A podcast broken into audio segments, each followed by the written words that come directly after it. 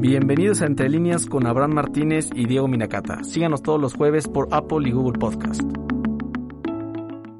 ¿Qué tal? Muy buenas tardes, bienvenidos a otro episodio de Entre Líneas. Eh, el día de hoy vamos a platicar con el maestro José Antonio Salazar, que es secretario académico de eh, la Escuela de Gobierno y Economía.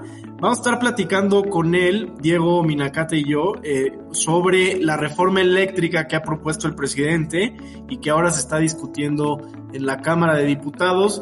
Todo parece indicar que se estará votando en torno al día entre el 11 y el 13 de noviembre, por lo que entiendo.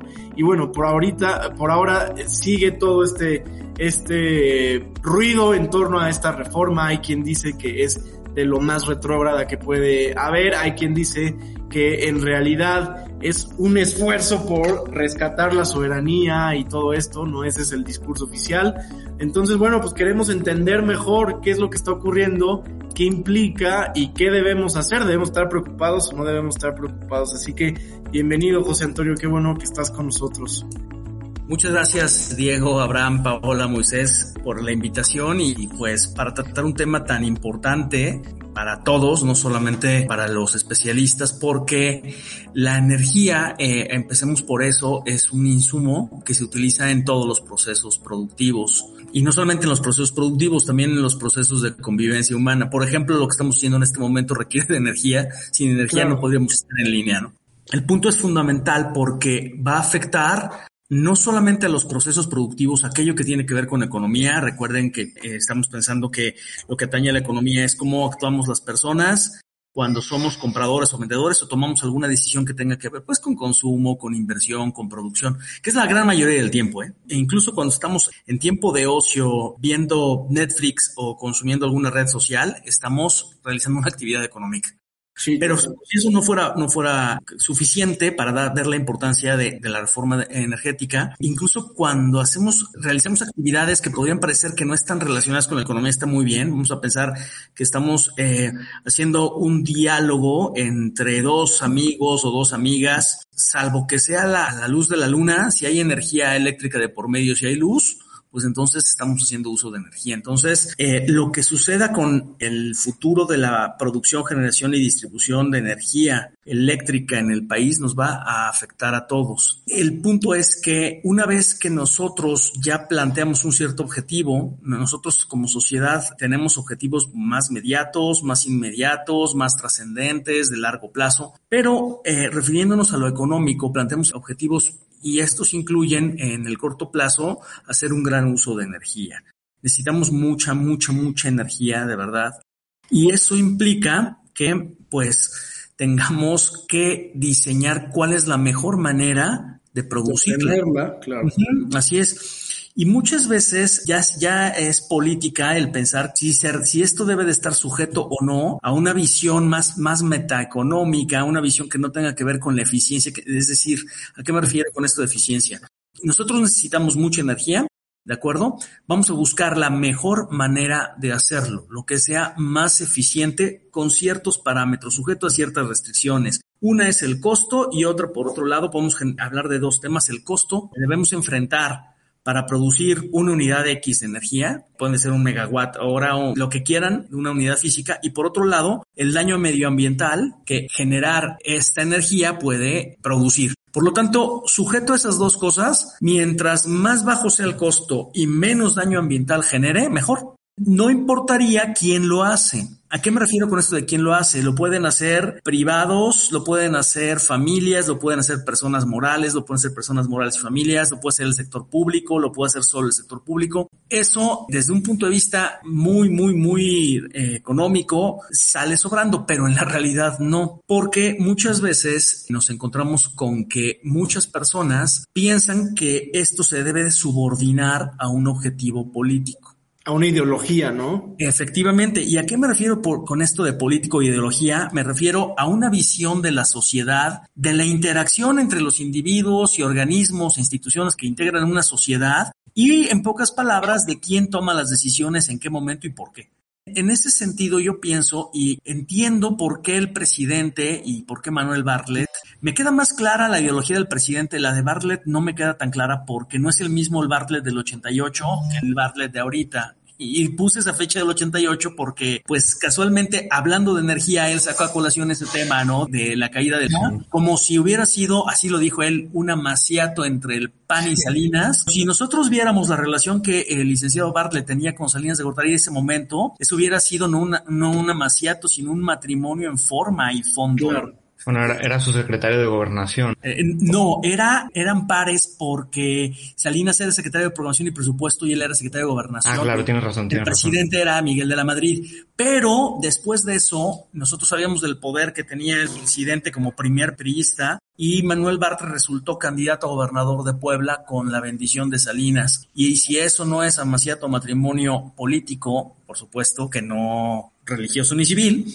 entonces no sé qué será. Pero bueno, por eso me queda claro que el presidente siempre ha defendido la idea de el pueblo soberano y el gobierno y los líderes gubernamentales elegidos democrática, más o menos democráticamente, como sus representantes. Y entonces él piensa que fortalecer las empresas públicas es la solución a los problemas sociales y económicos de este país. Oye, a ver, José Antonio, yo te quería preguntar algo relacionado con eso. Digo, ya ahorita entraremos al tema de, la reforma y veremos si es buena o no, si es eficiente o no. Pero se ha dicho en la opinión pública que esta reforma de pasarse sería pues el nuevo como el nuevo Naim, ¿no? Como ya el acabose entre la relación entre lo público y lo privado, entre el gobierno y las empresas.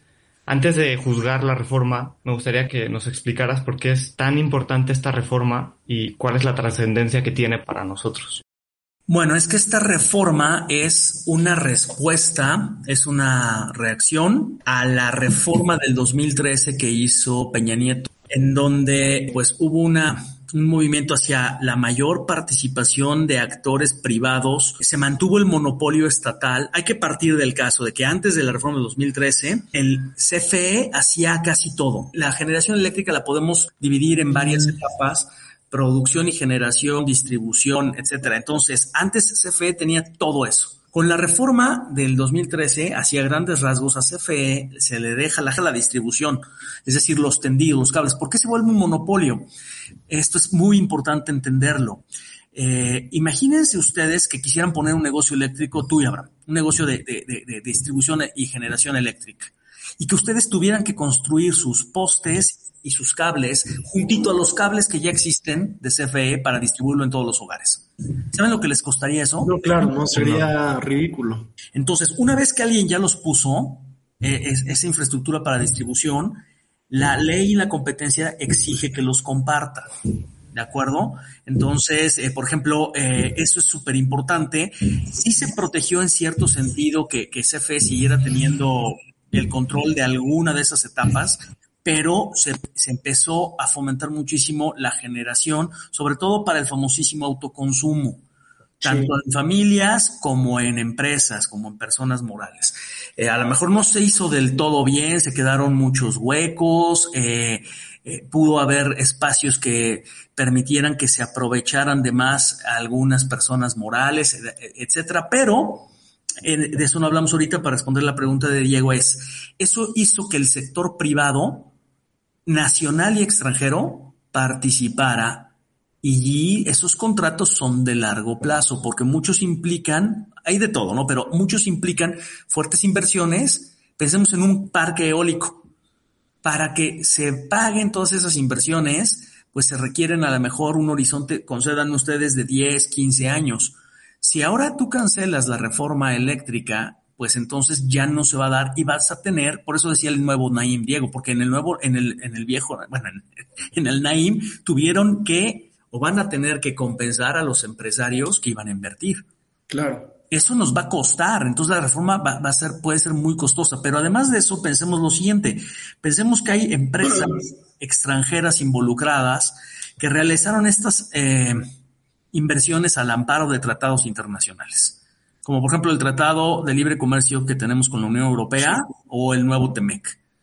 Y entonces, eh, a lo mejor la reforma eh, es violatoria de algunas de las cláusulas de estos tratados y que puede llevar a tener problemas, pues, en el caso más extremo de que denuncien los tratados. O sea, eh, la palabrita denunciar significa algo como decir, si tenemos un contrato, nada más que entre países que firman un tratado, yo ya no estoy de acuerdo con esto, me salgo. Esa es una denuncia. Entonces, imagínense la inestabilidad eh, financiera y de ahí social y política que ocasionaría una denuncia de uno de estos tratados porque sea muy tirante ya la relación entre gobierno e iniciativa privada.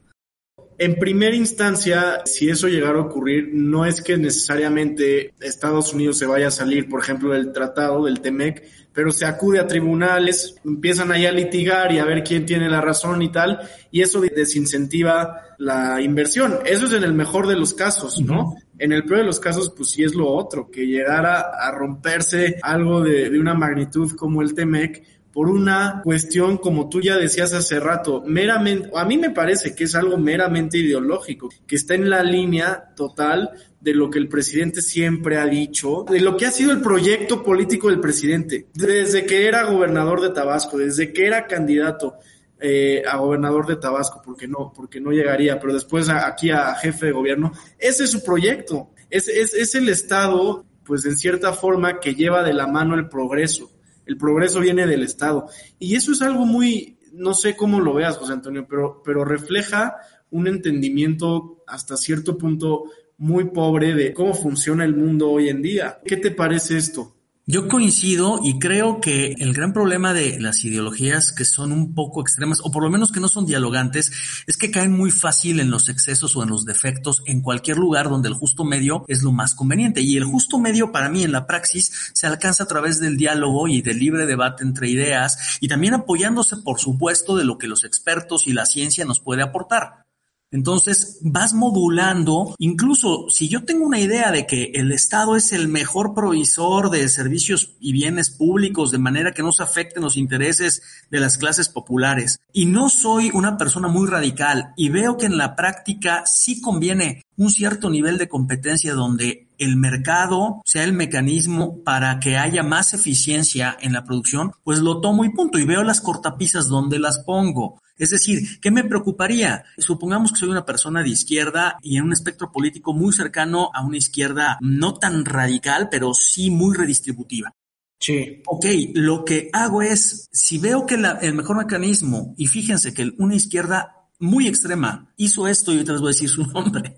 Si veo que el mejor mecanismo para asignar recursos es el mercado, lo que hago es corregir los desajustes por el lado fiscal o salarial. Claro. Y entonces gano en una cosa y modero en la otra. Yo pienso que el Partido Comunista Chino desde finales de los 70 se dio cuenta de esto y eligió como medio de producción, como sistema de producción, porque recordemos que el capitalismo y el libre mercado no es un sistema político. Entonces eligió ese camino y tomó otro tipo de políticas para garantizar que se cumplan lo que está establecido en el ideario del Partido Comunista Chino. ¿De acuerdo? Un ejemplo más moderado es lo que hicieron los socialdemócratas, por ejemplo, en Dinamarca. Escogen una economía de mercado donde hay libre empresa, donde pueden participar en todos, todos los sectores oferentes y demandantes y corrige los problemas que puede ocasionar el mercado, por ejemplo, en cuanto a distribución del ingreso refiere, a través de política social cobra muchísimos impuestos y con eso el Estado, eh, su conjunto, corrige. Exactamente. Aquí el problema es que yo pienso que están eligiendo para un objetivo con el que puedo no estar de acuerdo, pero es legítimo. Están eligiendo el instrumento inadecuado, que es, yo estoy pensando que fortaleciendo a la empresa pública, ajá, rompiendo los esquemas de participación del sector privado, que ya sin revisar los tacho, por lo menos en el discurso político, los tacho de excesivos y con un afán desmedido, gro como si todos los empresarios del sector eléctrico fueran Rico MacPato, que lo único quiere es llevar una, una bóveda de dinero. Efectivamente. Entonces, no necesariamente es cierto que pudo haber excesos perfecto, que a lo mejor se integraron personas morales aportando un peso para esos contratos de autoconsumo, ok, pero pues corrige eso, cambiando la ley o con un simple acto administrativo puedes corregirlo, no necesitas cambiar la constitución para decir, oye, al menos la CFE va a tener tanto del mercado y ahora van a tener que comprarle todos a la CFE. La CFE, ellos quieren reducir sus costos y dado que tenemos mucho carbón y combustóleo, es muy barato para México en términos económicos. Es, barato producir la energía eléctrica, sí, pero ¿a qué le pegamos? Al medio ambiente. Entonces, es ahí el problema. Es decir, vamos a fortalecer a la CFE y fortalecer a la CFE no implica que estén mejor las, las familias mexicanas. Nosotros sabemos que bajo ciertos sistemas políticos, todo el excedente de la CFE se lo puede llevar el sindicato. Claro. Entonces, no necesariamente es inmediato el paso del bienestar y la fortaleza de la CFE al bienestar de los mexicanos, que lo que nos debe importar son las personas, las familias y las personas. No necesariamente voy a pagar más caro por la luz. ¿Qué pienso que les da un poco de temor? Sí ha habido experiencias muy desagradables, sobre todo en el mundo anglosajón. En Estados Unidos ha habido experiencias muy desagradables. En RON, recordemos, en la industria de energía. Pero bueno, se autocorrigen. Lo que sí pasa es que es un a lo mejor demasiado draconiano en donde si te llega un recibo de la luz por 20 mil dólares, pues ni modo. tienes que pagar, sí. Exactamente. Claro, yo creo que aquí puede haber cortapisas de alguna manera. ¿no? para que no suceda eso, pienso que hay un análisis ideológico que está determinando y lo económico pasa a segundo término. Lo económico y lo científico. Lo, científico, sí, porque es interesante cuando hay una ideología, yo pienso que es extrema, puedes llegar, no digo que sea en esta administración, tendría que analizarlo con mucho más calma, pero me acuerdo mucho de lo que pasaba en épocas soviéticas en cuanto, o sea, que llegaban incluso a, decir, bueno, voy a dramatizarlo, pero algunas cosas que están probadas en ciencia, pues no son como muy importantes, lo importante es la visión que en conjunto como sociedad determinemos intersubjetivamente como verdadera. Y pasaron cosas terribles como en Chernóbil. Sí, sí, sí. Ahí las leyes de la física, pues desafortunadamente no se puede a veces torcer, ¿no? Entonces, pues, oye, yo, te quería preguntar algo relacionado a eso, o sea, de la ideología ahora que hablábamos de, todo esto. O sea, a ver, creo que algo parecido pasó en el, en el 2018, ¿no? Toda la campaña política, la gran parte de la campaña giró en torno a la cancelación de, de una construcción, de un aeropuerto que ya estaba en construcción, ¿no? Eso en un país más o menos serio, pues nunca pasaría, ¿no? O sea, nunca debatirían candidatos si, si continuar con una obra eh, tan importante como, como un aeropuerto y además de ese tamaño, ¿no? Que va a ser la nueva puerta a México, de México al mundo. Y, me parece que algo parecido pasa con esta reforma. Digo, ya saliéndonos un poco de lo económico, ¿qué es lo que pasa en este país que seguimos discutiendo cosas tan, tan obvias? Pienso ahora, por ejemplo, en, la discusión de los costos de, de, la electricidad, ¿no? Como el gobierno dice, es que Bimbo paga menos, ¿no? ¿Cómo, cómo usan los números a su favor y en fin, o sea, tenemos una discusión que ya no deberíamos de tenerla en este, en este siglo, ¿no? Porque, claro, son reformas más o menos nuevas, ¿no? Que no llevan ni siquiera una década, pero ya estamos empezando a ver, pienso en la de telecomunicaciones, por ejemplo, estamos empezando a ver grandes avances. ¿Tú qué piensas? ¿Por qué seguimos teniendo estas discusiones en México? Miren, mi particular opinión es la siguiente. Yo creo que en México está hiperpolitizado todo. Y les voy a tratar de demostrar lo que estoy diciendo. Todo menos algunas cosas en las que sí hemos cambiado. Fíjense, hay dos organismos constitucionales autónomos que aunque los ataquen, se respetan y no se mete el gobierno, el poder ejecutivo no se mete en sus decisiones. Primero, Banco de México y la tasa de interés. Ahí sí, Diego, eh, no hay discusión. Ahí el criterio técnico y el mandato constitucional se cumple, le gusta al Ejecutivo o no le guste. Y puede dar de vueltas y puede hacer lo que quiera, gritar, vociferar. Y, segundo, las metodologías de medición del INEGI. Por ejemplo, en cuanto a crecimiento económico y PIB se refiere, son los números y no hay discusión. No he visto discusión ni Noroña, vaya, que ya es decir mucho por cómo es, cuestiona eso. O sea, puede estar en contra y decir es que son unos neoliberales porque no piensan en la gente, pero no cuestiona la forma de medición y las decisiones técnicas. bueno, y, a los dos los, ha atacado de alguna manera. Claro, pero no por eso, no igual como y usando datos falsos como con el recibo de la del Oxxo. El tema es que yo creo que nunca pasamos, nunca dimos esa maduración política y profundización democrática que pasó en los 50, 60 y 70 del siglo pasado en Europa y en Estados Unidos, que fue más administración pública y menos política. Separo lo que son, lo que deben de ser decisiones administrativas y técnicas y de lo que debe de ser política. Y eh, para muestra otro gran botón. Por eso nunca hay servicio profesional de carrera. Ahora, lo que importa es la lealtad. Aunque no sepas nada, yo te puedo hacer subdirector de, algo súper técnico que, que a lo mejor compete a alguien que estudió física y electrónica y pues no importa que estudies gobierno, ahí te mando porque eres leal y pienso que eres honrado, que yo soy quien califica, entonces pienso que eres honrado, eres leal, eres el ideal para ese. Eso parece mucho, me recuerda mucho volviendo lo mismo a la Unión Soviética, en donde recuerden la serie de Chernóbil, y este es un dato correcto. Quien tomaba decisiones al respecto había trabajado en una caja, en una fábrica de zapatos mucho tiempo. Sí. ¿Por qué? Pues porque era un militante comunista que fue ascendiendo y no era muy importante que supiera mucho de física nuclear. Bueno, en Venezuela también pasa, ¿no? Sí, en todos los regímenes que tienden a, a, concentrar de esta forma el poder y que, y que dependen, de, pues justo de eso, de una lealtad, en este caso en México, transeccional, pues a qué se van, no a los criterios técnicos, no a los científicos, sino a lo que te da, lo que te reditúa en términos de, en teoría, capital político, pero igual eso, eso termina siendo frágil.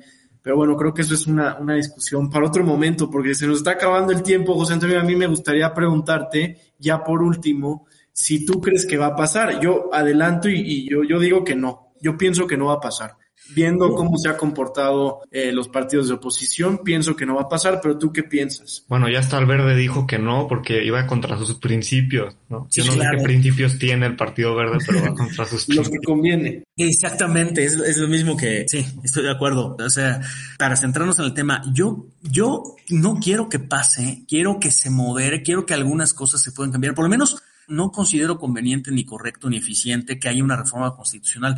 A lo mejor sí hay muchas cosas que mejorar a nivel de ley y a, nivel de actos administrativos, por supuesto, pero reformar la constitución para que la CFE tenga esa supremacía, no creo que sea conveniente, porque entonces ni los amparos servirían.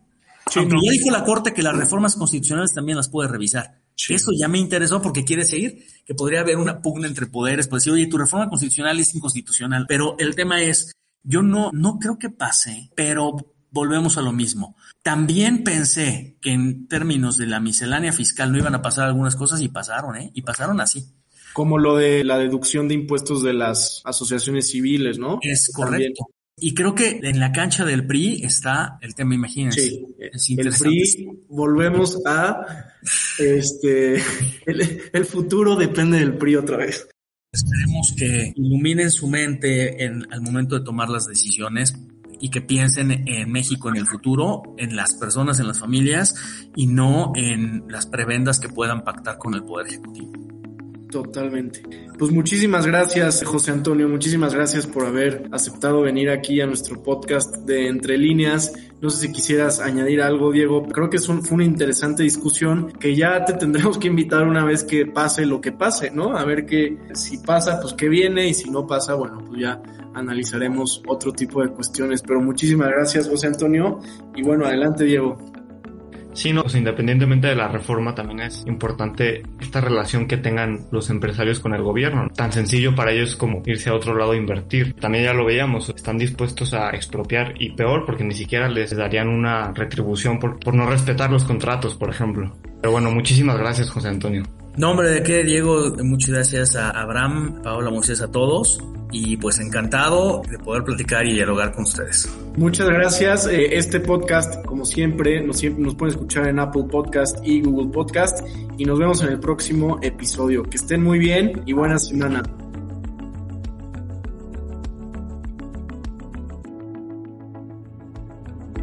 Muchas gracias por escuchar Entre Líneas. Los esperamos todos los jueves en Google y Apple Podcast.